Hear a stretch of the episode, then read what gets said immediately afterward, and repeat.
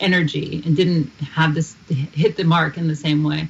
You know, at the time, um, yeah, it was interesting. Like during Occupy, I felt very protective of it because people were criticizing it without ever having visited. And my retort to them was, well, if you don't like it, come to the park, come be part of it right? If this isn't the protest of your dreams, then come and participate. And I also I think had read enough history at that point that I sort of felt like, well, the perfect movement never appears just like on a silver platter, right? A social movement's not a pizza that you order. Now we had pizza delivered to Occupy, but you know, this is it's always going to be imperfect. It's always going to be fraught. You know, if you if you look past the sort of simplistic narrative, you see that actually things were always really hard. and yeah, and so, you know, at the same time, I was never really satisfied with this idea that, you know, Occupy changed the conversation. To me, I want to change so much more than the conversation. I want to change mm-hmm. the political economy of our society. Uh, and so it, at different points, I've I felt mixed about what Occupy's legacy was, but I think now that we're coming on the 10th anniversary, I think it, it's hard to deny that it was very powerful. That it opened this enormous space for people to talk about inequality, to talk about class, to talk about socialism. It also just revived the spirit of protest that we are seeing that has not withered, and it's totally shifted the political terrain that we're operating on now. Right, so you have you know a lot of the same politicians in power but they are they are reading the you know they're reading the signs of the times and trying to tack left even if it's not as much as we want them to do. And so that's where these questions of strategy of building political power building economic power of committing economic disobedience which is what we talk about in Can't Pay Won't Pay are really you know critical. Um, but but absolutely we're in a different world than we were 10 years ago. And you can say things today and sound sane. if you said them in spring of 2011, like saying I'm a socialist, right? I mean, it was like you just felt like, well, what what are the stakes? There's not really people enacting this politics, and now now it's something that you know we we know that the majority of young people are uh, on the same wavelength. So it's a different world that's kind of a great reminder that all the well covered story is the the um, conservatives turning into this crazy radical far right. That the other story is that most, you know, I, and I almost picture it being like the way continents form and break up and reform. That like a chunk of the United States has drifted way to the right, but a, a whole lot of the rest of us have gone way to the left. And I feel like so much of what Biden is proposing that seems awesome is because the stage has been set, the terms have shifted, you know, we're a much more radical nation when it comes to talking about economic injustice, um, debt, uh, healthcare, at, and uh, you know, climate, etc., gender, trans rights.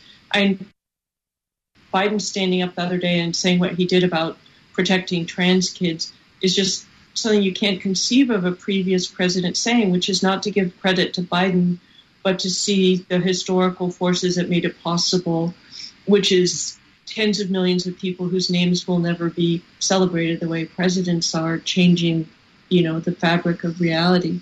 And speaking of changing the fabric of reality, one of the great definitions in your book, and I'm going to read again, and you define the difference between activists and organizer, and I'm going to read a little. By contrast, Organizing is cooperative by definition. It aims to bring others into the fold, to build and exercise shared power. Organizing, as Jonathan Smucker smartly defines it, involves turning, quote, a social bloc into a political force, unquote. Today, anyone can be an activist, even someone who operates alone, accountable to no one. For example, relentlessly trying to raise awareness about an important issue. Raising awareness can be extremely valuable. At least I hope so, since I've spent so much time trying to do it. But education is not organizing, which involves not just enlightening whoever happens to encounter your message, but also aggregating people around common interests so they can strategically wield their combined strength. Organizing is long term and often tedious work that entails creating infrastructure and institutions, finding points of vulnerability, and convincing atomized individuals to recognize they are on the same team and to behave like it. That's a tall order, lady. it's a tall order. It's interesting. I think I wrote that in maybe 2015 or 16. I mean, this is the thing. The political climate is changing, but that's changing because people are engaging in different ways. It feels like this idea that organizing is something really significant, that it's uniting people into a block to engage strategically. And whether that means, you know, wielding economic power, through, so through strikes, labor stoppages, or through debt strikes, through primarying Democrats and trying to shift the political center, uh, organizing tenants, all of these things, um, you know, people were doing them 10 years ago, but there was more of a sense of activism, right? It was more that people were in these kind of loose affinity groups or acting on their own. Uh, and there was a real um, hopelessness and despair about actually having to have a large scale transformative impact. One of the things we're going to talk about next is conspiracies. But Astra, you were in the middle of talking about activism versus organizing, the rise of powerful organizing in the last decade, strike debt, your own work, and um, take it away. Again, I think we're in a resurgence of organizing. I think people are re- rediscovering these this tradition um, and also, you see that in the way people are building membership organizations, right? So the rise of DSA, Democratic Socialists of America, the fact that people are are forming and joining unions, like in, you know, for example, look at the media and all of these uh, magazines and news outlets. Writers and editors are actually unionizing, and so you, I think what you see in that is an awareness that, you know, it's not enough to just speak our minds individually, that we have to come together and actually build organizations that can sustain and build class power. And so that means that I think the dues paying element is actually really critical. That if you, as a member of an organization, contribute funds to sustain that organization, it will be accountable to you as opposed to having it be dependent on, for example, philanthropic dollars uh, or funded in a way that uh, creates a kind of disjunction there between its stated stated goals and the way it's actually financed. So, uh, in the Debt Collective, you know, is a union for debtors. We take inspiration from the labor movement. This idea that we have to figure out how to um, exercise economic power, and uh, the idea that there's power in numbers. But it's something that, for me, when I wanted to do this, I wanted to be involved in effective activism. I didn't know, know, where to go, where to, how to learn I've sort of learned learned by doing with my comrades, a lot of whom I met at Occupy Wall Street, and just by reading, by reading books published by places like Haymarket, trying to learn the history and learn about these traditions that are, you know, they're not at the forefront. We're not pushed into them the way we're pushed into other streams of life.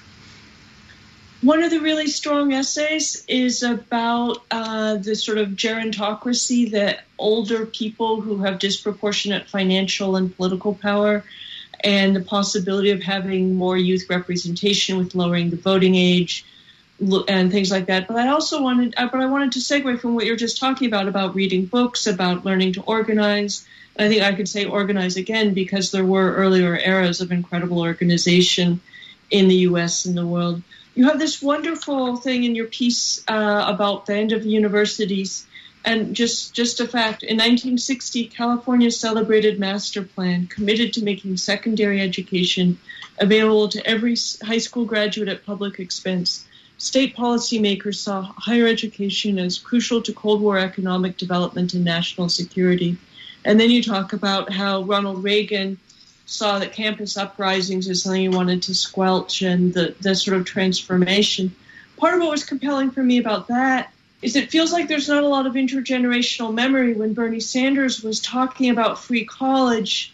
It was always being framed as a, you know, and of course, God knows Bernie remembers because, you know, he's been around, but it was always framed as like, here's this crazy idea that maybe they do in other countries. And I was always trying to scream, I'm from California, the greatest public university in the world. The UC system was free into into the 1960s and almost free into the 1970s. And hella cheap when I went there in the 80s. And, um, you know, so I, I wanted to think about that and about youth versus age. Another one of the great definitions you dig up is that the founding fathers no doubt knew that senex, a Latin root of the word senator, means old man.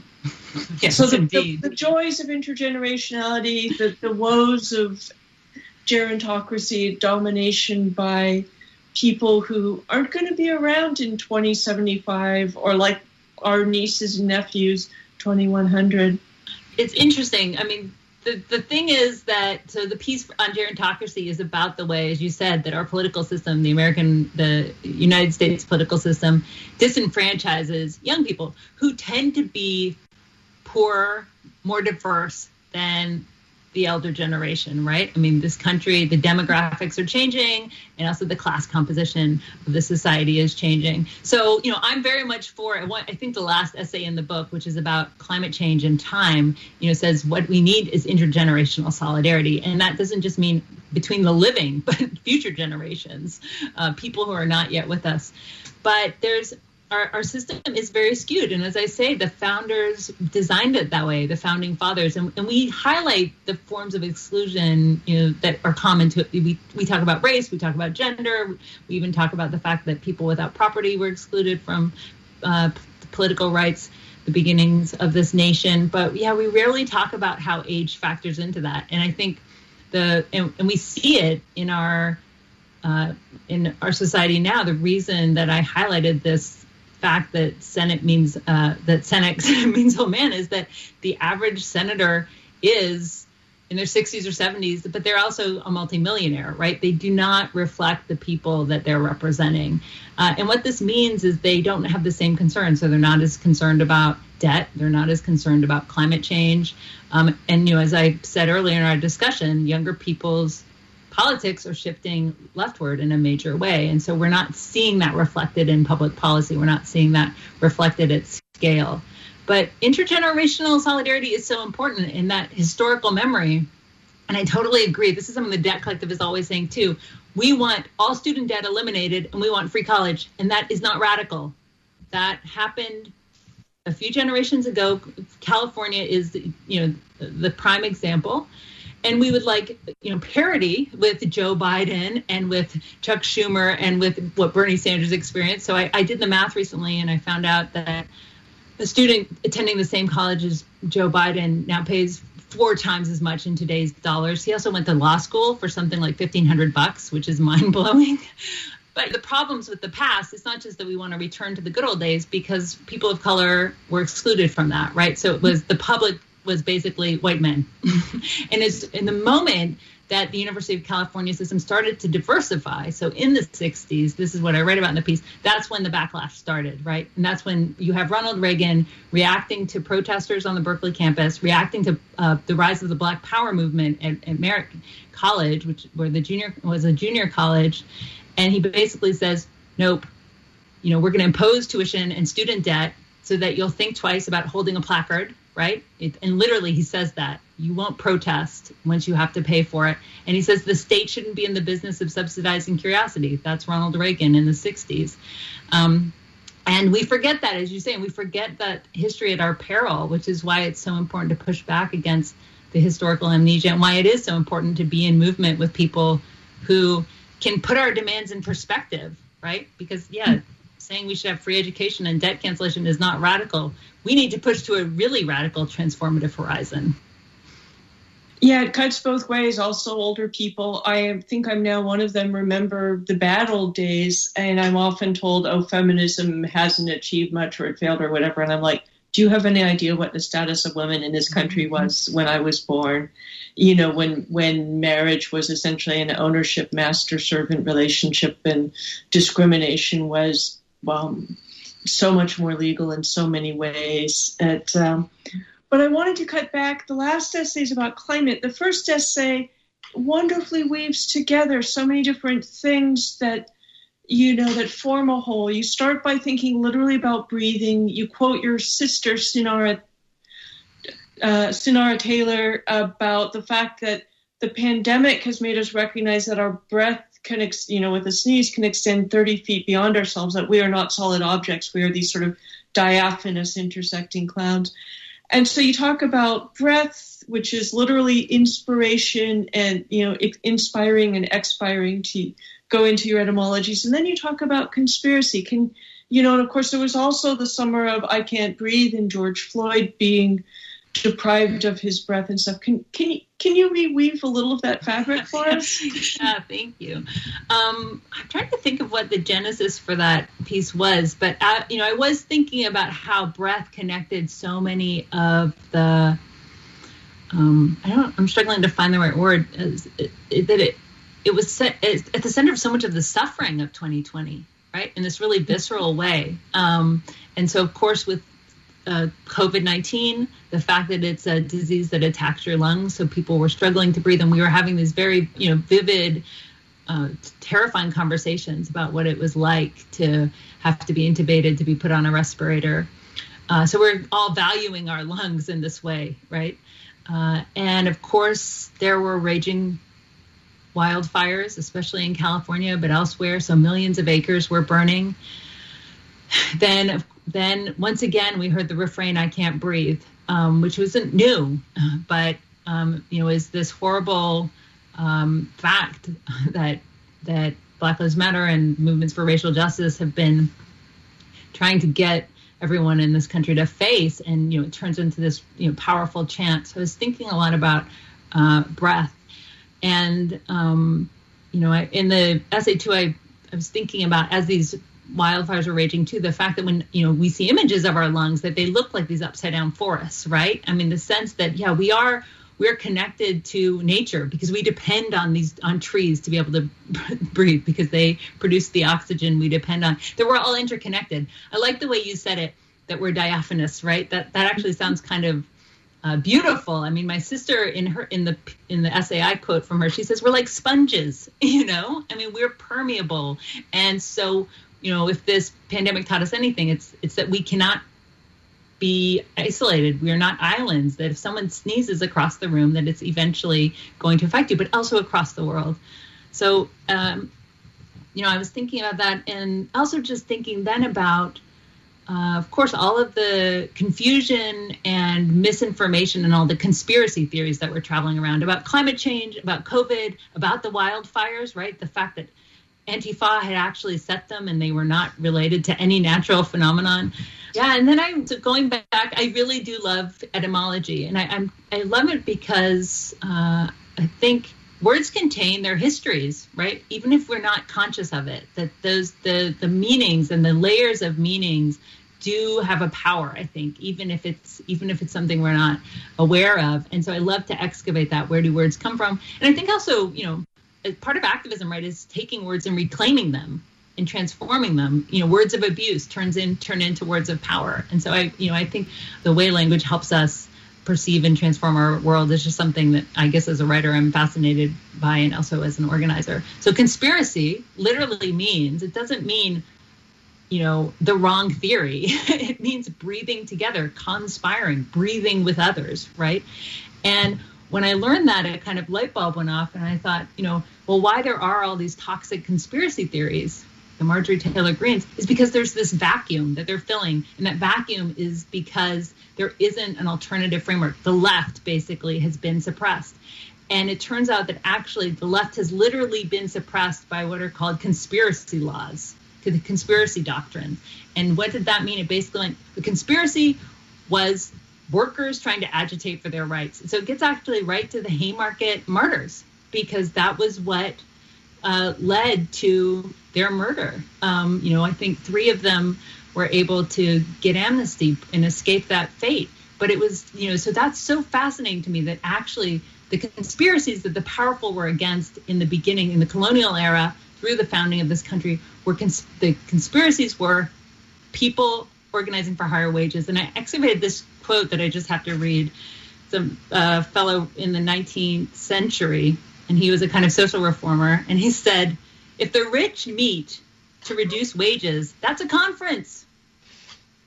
If the poor resist the reduction, it's a conspiracy. and the full force of the state came down on on people fighting the reduction of their wages.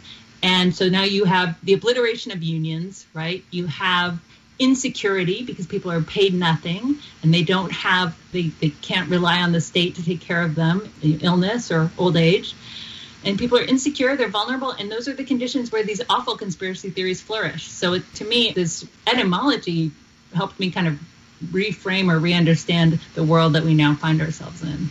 There's two things really striking about that. One is that you're talking about the the psych, the psychic social body, the the collective mind becoming vulnerable to these kind of predatory theories, the way that the social body becomes vulnerable to viruses. And there's a way QAnon and stuff, and QAnon is a kind of COVID 19 of the mind in a way. But also, etymologies are being intergenerational about words. What, where did this word come from? What did it use? What are its ancestors? What does it, if you if you go back in its family tree, what does it connect to? So it's, I, I love them too um, both going backwards to see what the origins of words are, what they tell us, the relationship between emergence and emergency and merging, for example. But, uh, you know, and then going forward, and, you know, feminism has progressed so much by coming up with new terms. Somebody had to coin workplace sexual harassment. Somebody had to come up with domestic violence. Wife beating wasn't really going to work in the legal circles. You know, ga- gaslighting is a fascinating word that wasn't. Mansplaining. What? mansplaining. Mansplaining, yeah. But there's been a plethora of new words in recent uh, years that have allowed us to think about things in new ways and also around racial oppression, gender orientation, and things like that. And it's, I'm fascinated how much changing the world requires changing the language. But changing the language doesn't do the job for you, but it can be a really crucial part of changing the world. And so much of what these essays do that makes them so exciting is it says, here's what looks like an intractable problem because they've been describing it and, you know, they've dominate, you know, the people who benefit from it do- dominate the definition of it. If we subversively transform the definition, if we find new language, if we tell a different story, um, then other possibilities open up, starting with the delegitimization of you know, uh, college debt or, uh, you know, a lot of other, uh, a lot of things like that. A sense of transformation and of radical politics and kind of cultural analysis proceeding together is one of the real beauties of this book. And uh, here's one of the definitions that was wonderful. At the end of your discussion of whether universities should cease to exist, and I have to read this sentence and I'll read the definition. One of many ironies of contemporary higher education is the fact that millions of students are mortgaging their futures to pay for classes taught by people who may not make minimum wage. And then you conclude in this essay only if we can do that, and that is make all these transformations you talk about, only if we can do that can the university live up to its name, embodying the Latin universitas, which means the whole or the world, a space for everyone where no subject is off limits. That's Rebecca Solnit and Astra Taylor on Remake the World. This is Independent Alternative Radio. Stay tuned at the end to learn how you can get copies of this program and for Astra Taylor's book, Remake the World. Our website, alternativeradio.org. That's alternativeradio.org. If you'd like a free printed transcript, PDF, or MP3 of this program, just give us a call 1 800 444 1977. That's 1 800 444 1977. Another beautiful etymology in that essay is actually skole, right, which is the Greek root of the word school, mm-hmm. which means actually it's about time. It means free time, so contemplation. It actually connotes a kind of leisure for the mind to flourish, to expand that was something that I didn't expect to find hidden in that that word. But yeah, that essay, the end of the university, it, I wrote it uh, last spring, and into it was published in the early summer, and it really is a space. You know, to go back to our conversation about the University of California system being free, it, it's actually me trying to think through well, what is behind the what is beyond the horizon just of making college free and eliminating student debt, mm-hmm. because we we also need to transform what the educational system is. And so, really thinking, well, what we want is an educational system that is not exclusive, right? Not racially exclusive the way uh, way things were and remain to this day, but one where you know it's not just free as in free tuition, but also free as in liberating. It is a place where curiosity is subsidized, and so that essay talks about things like not just eliminating tuition, but reviving the old demand for open admissions and saying, no, this is everyone can come in the door and get the resources they need. That means a lot more investment in every student. That means a lot more resources. That means not having an educational system where people are adjuncts and underpaid uh, making minimum wage, as I say. So, really trying to think beyond yeah think beyond the kind of nostalgia for the old old days you know when tuition was affordable or free to the horizon to like a something that's really worth organizing for. I think that's it too, right? Like something that's actually worth doing all the hard work that's going to be required to get there. There's a lot of utopian sense of possibility in this, including that conversation you had. Was it in St. Petersburg um, with young people asking them what socialism is? And I don't know if this puts you on the spot, but can you recall some of your conversation with the young black person defining what a black socialism would be? I think essays are a fun form. I know you love the essay. You've published about 100 of them with Haymarket. but because you can incorporate these different elements, right? It's there can kind of be that journalistic encounter, you know, so I like to kind of quote people I've just met on the street, like these these folks I met at a cafe in St. Petersburg, Florida, uh, and then this etymology and then theoretical analysis and weave it all together. So that's a piece about the resurgence of socialism, which you know to me really is one of the bright spots of our time, and talking about what it means to people and um, and so I was in Florida showing my film What is Democracy and I went to this cafe and I, I, say this in the piece, but I overheard these this group of young folks, maybe like four or five of them, and they were obviously engaging in some kind of community organizing, and they had Dream Defender buttons on them. Uh, you know, and I'm uh, there are actually people involved in Dream Defenders, which is an amazing racial and economic justice and socialist group based in Florida. And uh, I filmed with people who are in Miami, so they're actually in What Is Democracy. And so I just kind of walked up to them and and I was writing this piece on the resurgence of socialism, and I was like, so hi, my name is Astra. Can you tell me what you think about socialism? And I swear that they just were, their reaction to me was like, who are you? Why are you butting into our cafe conversation? And why do you want to know that? So they were a bit suspicious.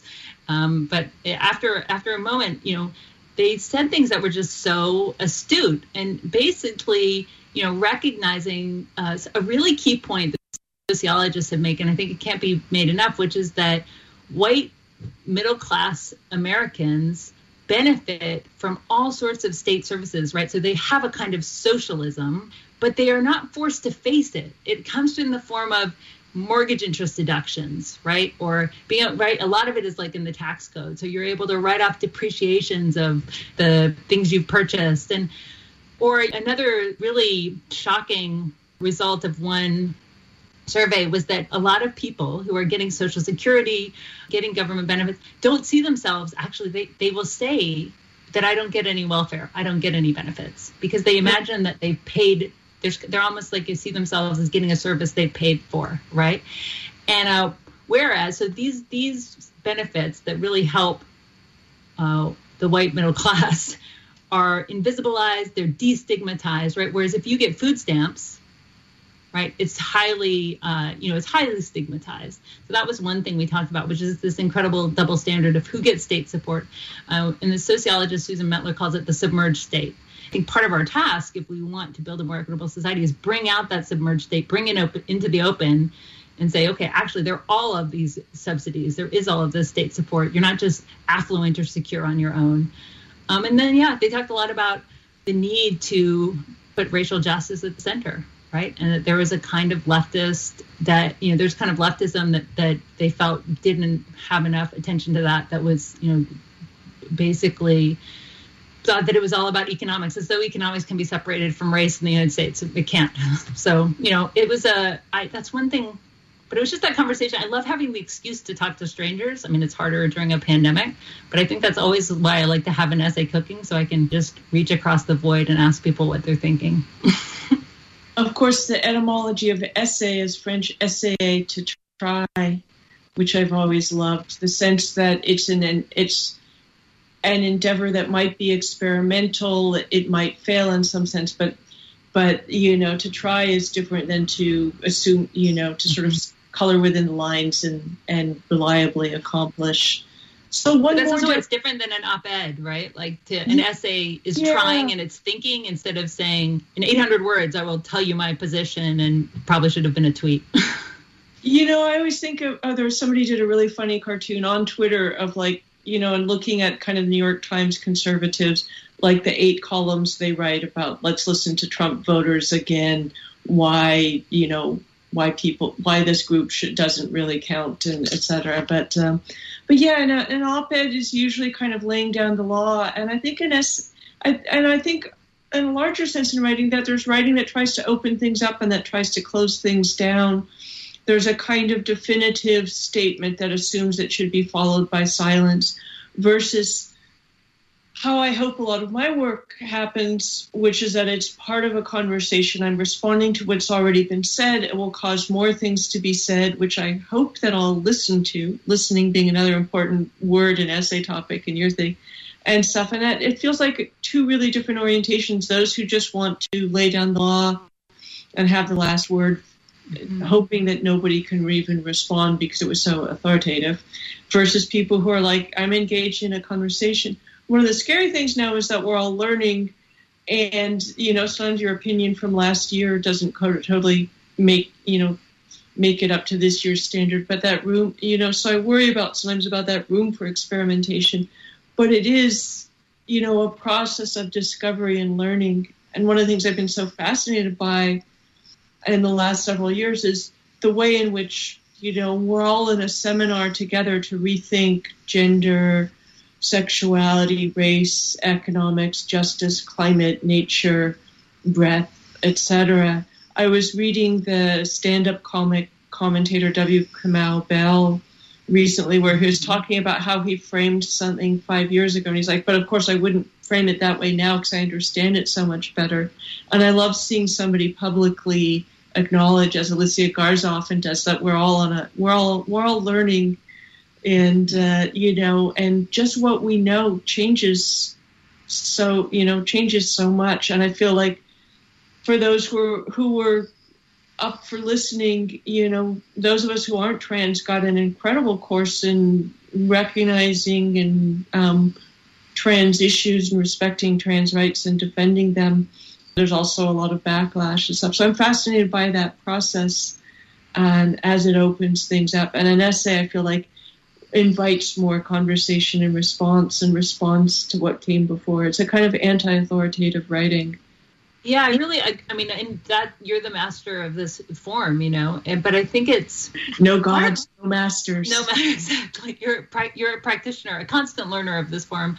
I mean, I think there's two things about it. I mean, one is I don't particularly like to be spoken to in a really dogmatic way or like sort of this has all been figured out. It's been distilled to its 10 points and now get in line. I'm trying to in the essays always bring people along on the intellectual journey right? The journey of discovery and you know kind of showing them what's captured my curiosity thinking that it might capture theirs as well and spark some thoughts that i'm not in control of but to me it also relates to the ethos we have to have as organizers on the left I think we need to have discipline. We need to have strategy. We need to have a deep critique of capitalism, right?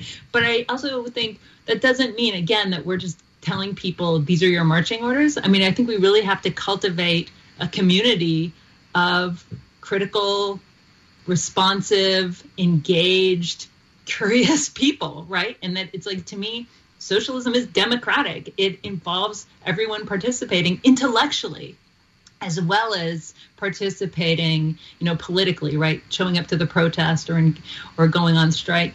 And I guess I'm trying to model that politics and model that commitment, the way that I write and the way I talk to people as well. And I do think it's feminist. I mean, I, I make that explicit in the piece on listening, and that's a piece that you're quoted in of, you know, I think being receptive, kind of being in this dialogue, has been seen as weak and it's been seen as feminine, right? So we associate the speaker as the person with power, with authority. They tend to be masculine.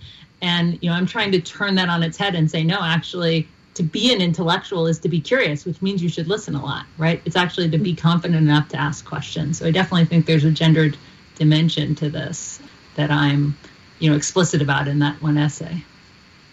You can't be want to be the only voice in the room and yeah. also be a progressive socialist or anything else. But, no. You know, if you believe in radical equality, you have to believe in listening and valuing other voices. And, uh, you know, which is one of the struggles in the motley collection of people that gets called the left. If you think that, yeah, you're a political being because you voice your opinions all the time, we live in a world where, you know, you can you can say anything on, online, right? I mean, it's it's uh, talk is cheap. it's actually monetized. It's monetized by Twitter and Facebook. But I mean, if you want to actually build power and be a leftist, then it's just not about your voice, your opinions, your righteousness. It really is about becoming part of a collective project. you know? and you got to put yourself aside. That goes back to the difference between activism and organizing. Activism is like you know, at its worst is like, I have the answer, everyone listen and do what I tell. And you, one of the weird things I've seen all my life is you'll get some, somebody, usually a white guy, piping up out of the blue where he's got the beautiful blueprint everybody should do.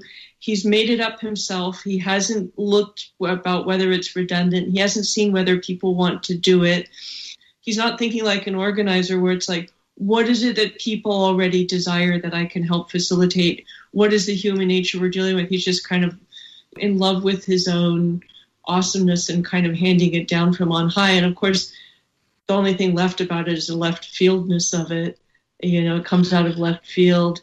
And it's often just so disruptive. And, uh, you know, and the opposite is how do you engage with what, what the community actually needs? maybe the ultimate story is Subcomandante Marcos, who goes down to teach the indigenous people how to be Marxists, and they're, they're kind of like, you know, you're an idiot. And then he stays and learns, and instead of telling them what to do, learns what to do and becomes part of the Zapatista movement that revolutionizes how we're going to think about revolution itself and power and how change works.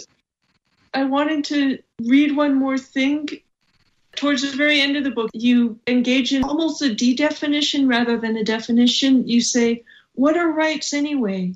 We invoke them all the time, but they are not easy to define and rarely, if ever, absolute. As anyone who has spent time pinned up in a free speech pen at a protest knows too well. A right is not some strange substance that one either has or has not, Stone points out in trees, One's life, one's right to vote, one's property can all be taken away. But those who would infringe on them must go through certain procedures to do so. Those procedures are a measure of what we value in society. So this definition yeah, yeah. of rights as almost comes back to the def, you know, to the human body as being made up of breath, which dissolves the boundaries, is the the kind of inter interfusedness of, uh, of things, the interconnectedness yeah, that's an essay. That's from Who Speaks for the Trees, which is about movements to extend rights to nature. And that's building, obviously, on indigenous traditions uh, where rivers, mountains, sacred spaces actually are recognized as vital and, and not just as, as objects or property. Um, but it's something it's you know something that's happening around the United States. Lake Erie was recently granted rights, for example, and also wrestling with really thinking through. Well, why do I think of rights? Because we, we say we invoke them all the time and they are kind of empty and they can be very individualist. There are very compelling critiques of rights discourse, right? That they're just inadequate they're inadequate protections, they're inadequate shields against inequality, against the state. And in that piece, I'm saying, again, they're tools that we have to use, but we have to think more expansively about it, right? Like what we need to think about rights as being collective, not just individual, and not just being sort of defensive, but as being entitlements to economic security, to education, to healthcare, right? So these collective social rights um, but then, yeah, going into extending them to nature, extending them to animals, which I think that's where I'm like, I think rights would be revolutionary in that context. Um, you know, if we think beyond the realm of, of the human. So it's, you know, that essay I is when I had a lot of fun writing. And I think I had a, you know, it's because it's this, for me, it's that the organizers who are pushing this this uh, at the municipal level for the rights of nature, for the rights uh, they're doing it in very they're doing it for very pragmatic reasons. They're typically trying to stop fracking in their community or to stop uh, injection wells, which are where all the toxic waste comes from, you know, as a re- that results from fracking. And they can literally stop these gas companies for years and years and years by saying no these ecosystems have rights. And for me it's exactly you know it's one of these examples of this wonderful mix of the utopian and the practical. And just thinking beyond the boundaries of the present and beyond the constraints of our political system our limited conceptions of rights uh, and while also just putting this wonderful sand in the gears of this extra- ecologically extractive and destructive machinery we're in. So you know, I think that those are the kinds of movements that I think personally make me the most excited that can open these horizons. You know, I think the debt collective does that in a in one way, right? Imagine a world without debt, jubilee for all. um, why do we have to pay pay these debts? Uh, and then, but also then drilling down and going, well, actually, how do we do this? How do we concretely make people's lives better? I also want results. So that duality, I guess, is a constant refrain in, in the pieces that I'm writing and things that I'm drawn towards. Can we switch to questions now? Yeah, I, I have a few questions uh, I can bring in. One uh, is a question, uh, Astra, if you could talk about a term you use in the book, which I believe you originated, uh, called fauxtomation. If you could explain kind of where that came from and, and what what work you're you're trying to think through with that term. Oh, that's cool. Yeah, that's the one word I made up because I, I loved when you were talking, Rebecca, about the fact that we do have to create new language and new words. It, unfortunately, it's not a word that describes the world we want to live in. it's a word. It's a word that I came up with to describe an activity that is uh, really troubling. So, fauxtomation is basically faux, F A U X, right? And automation, so fake automation. I've been very invested in writing about technology and thinking about the way digital tools have accelerated many of the negative aspects of capitalism. And so I was keeping up with the uh, AI debates, you know, and all of the statements being made by economists and business executives, you know, the sort of robot revolution, robots are going to come and take your job kind of discourse. And uh, if you scratch below the surface, though, it's not true. the robots haven't taken people's jobs. They aren't doing the work. And this was driven home for me. I was standing in line ordering lunch, and the guy in front of me said, uh, he said something like, How did the app know that my meal was going to be done 15 minutes early?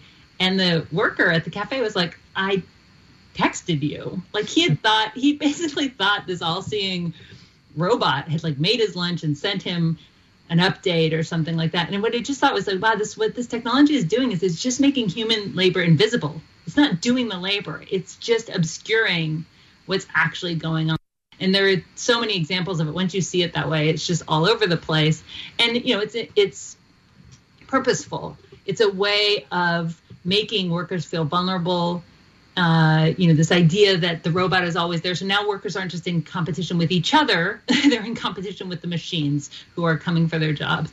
And so I think, you know, instead of robots taking our jobs, we need to say no. Employers are making targeted investments in technologies that will make work less dignified, less well paid, and make workers more insecure.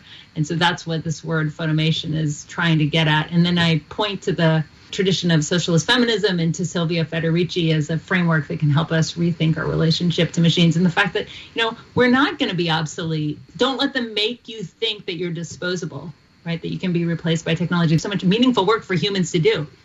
Care work, you know, green jobs, right? The green, the green revolution that we know we need. So yeah, don't let them make you think you're disposable by saying that a robot's doing what human beings are actually doing.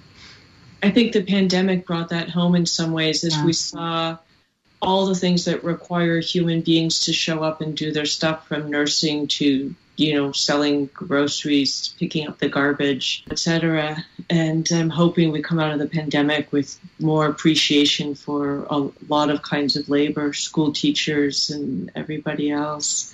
At uh, more questions? Yeah we have a question can you talk about the legislation Ilhan Omar introduced that would cancel all student loans? Does this have any chance of passing through Congress? So the Debt Collective has had a campaign that's been ongoing called the Biden Jubilee 100. So it was 100 debt strikers representing Biden's first 100 days in office. So it was a kind of symbolic strike because actually millions of people are on strike. They're not paying their loans. In fact, nobody's paying their loans right now because there's this payment pause. Uh, those 100 days are over. And this is an area uh, where the Biden administration is really falling short. I mean, he, they could have canceled all student debt on day one. Um, all, unfortunately, all that has been done is extending Trump's moratorium on payments, Trump's pause on payments, which was really flawed because it left out millions of borrowers. It just was not well conceived. So extending a failed Trump policy is hardly something that we should be cheering, especially when he has the authority to do so much more.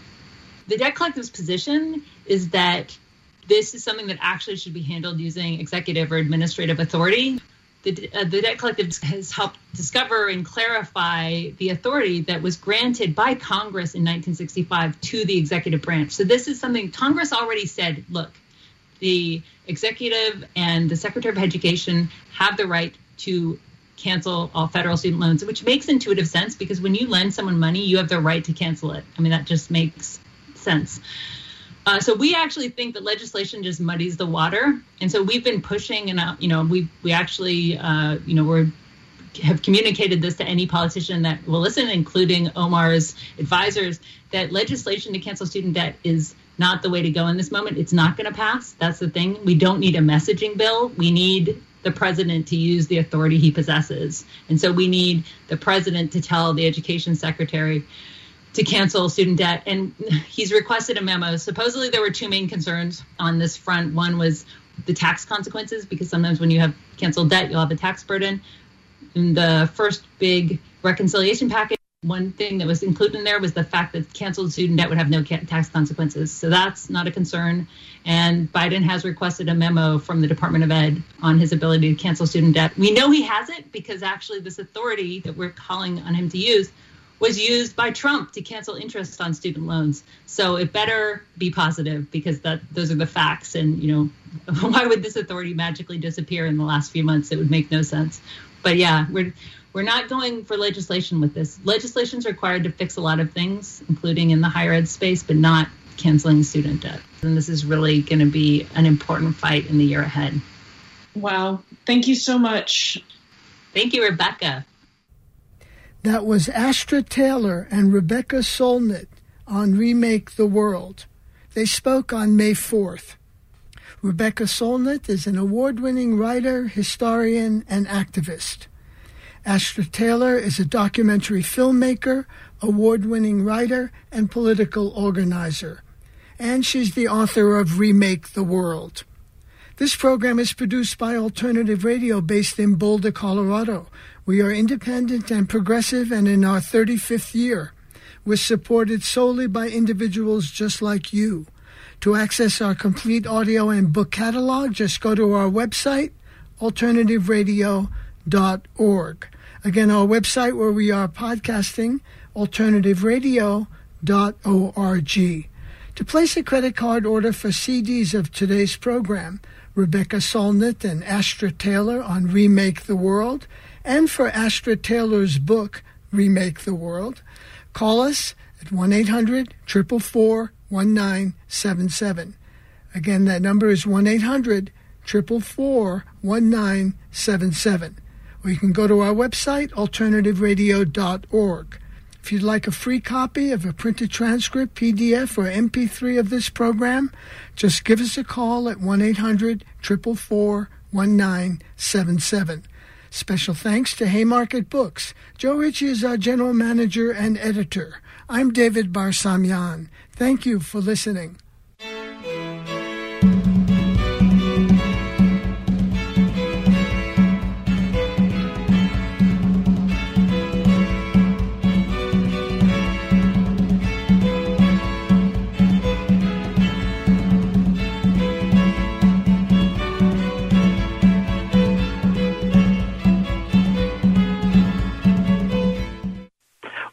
go to the website, alternativeradio.org, alternativeradio.org.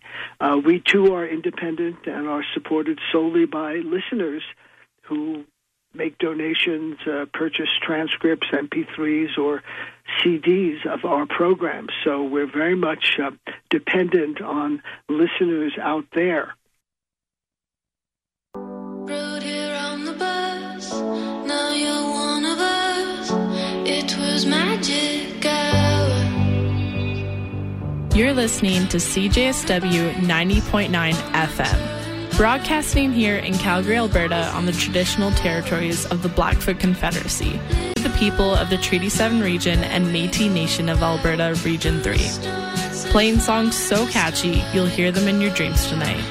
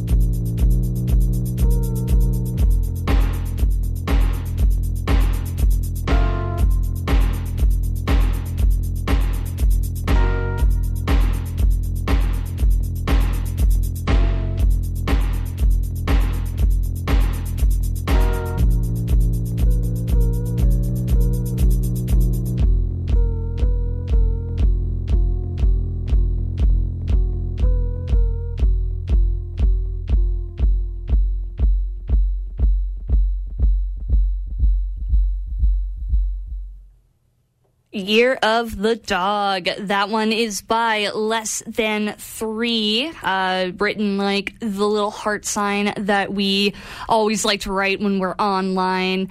And the album is called Thermodynamics. Now, that one is by a CJSW alumni uh, by the name of Callum Beckford. All right, it is Wednesday. It's 12:03 and that means it's time for another episode of Local Singles broadcasting here off of 9 uh sorry, at a CJSW 90.9 FM. Alrighty, so uh, before we get started with our show today, I do want to say that you're listening to CJSW 90.9 FM broadcasting out of Calgary, Alberta at the University of Calgary campus and community radio station. I want to take this moment to acknowledge the traditional ter- territories of the people of the Treaty 7 region in southern Alberta. The city of Calgary is also home to Metis Nation of Alberta, region number 3 so we've got a bit of a fun episode for you guys today. Uh, over the course of this show's runtime from when we very first started, we have been taking in music submissions from local artists through our social media.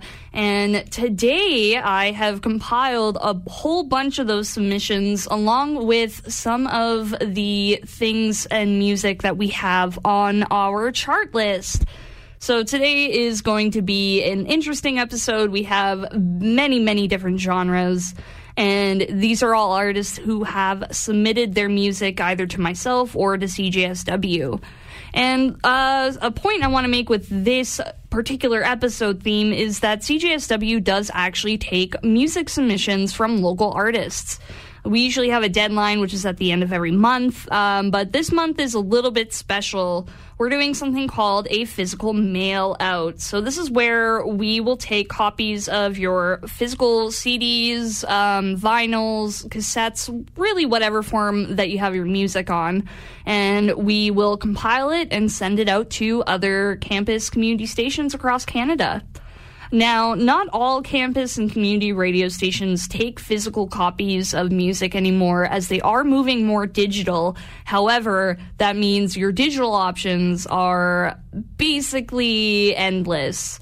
Uh, if you submit your music digitally, it is definitely going to end up at a lot of uh, different kind of campus and community radio stations. So, if you are a local musician or just a musician that's, you know, listening into uh, CJSW 90.9 FM, I do want to encourage you guys to go and check out the website where you can find more information.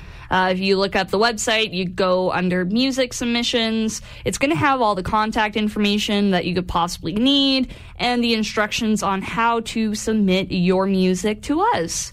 I think it's a really great opportunity for a lot of local musicians, especially newer musicians who aren't really sure where to put their music out to, you know, grow their exposure. So, CJSW, we've got you. Uh, visit the website and get your submission in. Uh, this month's deadline will be on the 31st, as that is the last day of the month. All right, so we're going to move into our uh, set here. Before I get started, though, if you want to get a hold of me, you want to talk, communicate, whatever, really, uh, feel free to let me know. Um, that's 403 220 3991. I'm going to be here until 1 p.m. to answer all of your hot burning questions, or if you just want to have a chat. Alrighty, let's get started with some music to uh, cheer up your day. This first track comes from a wonderful musician by the name of Crystal Robin, who recently released um, their tracks on Bandcamp. And we're going to hear from them as well as Danny Randell later on in the set. Thanks so much for tuning in to Local Singles. My name is Sammy Parker, and we are going to get started with the music here. All right, my friends, here is Tell Your Friends You Love Them by Crystal Robin. If you like what you hear, make sure you keep that dial locked to CJSW 90.9 FM.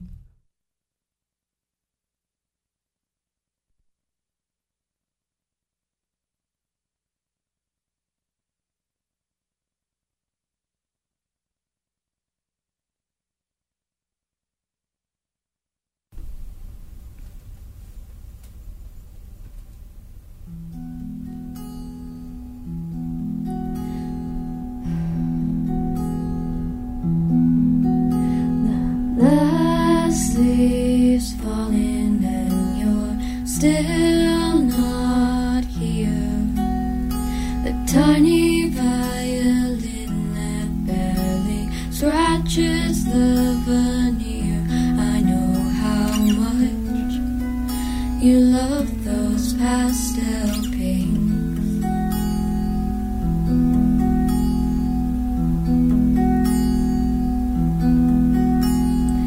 Kisses is kisses,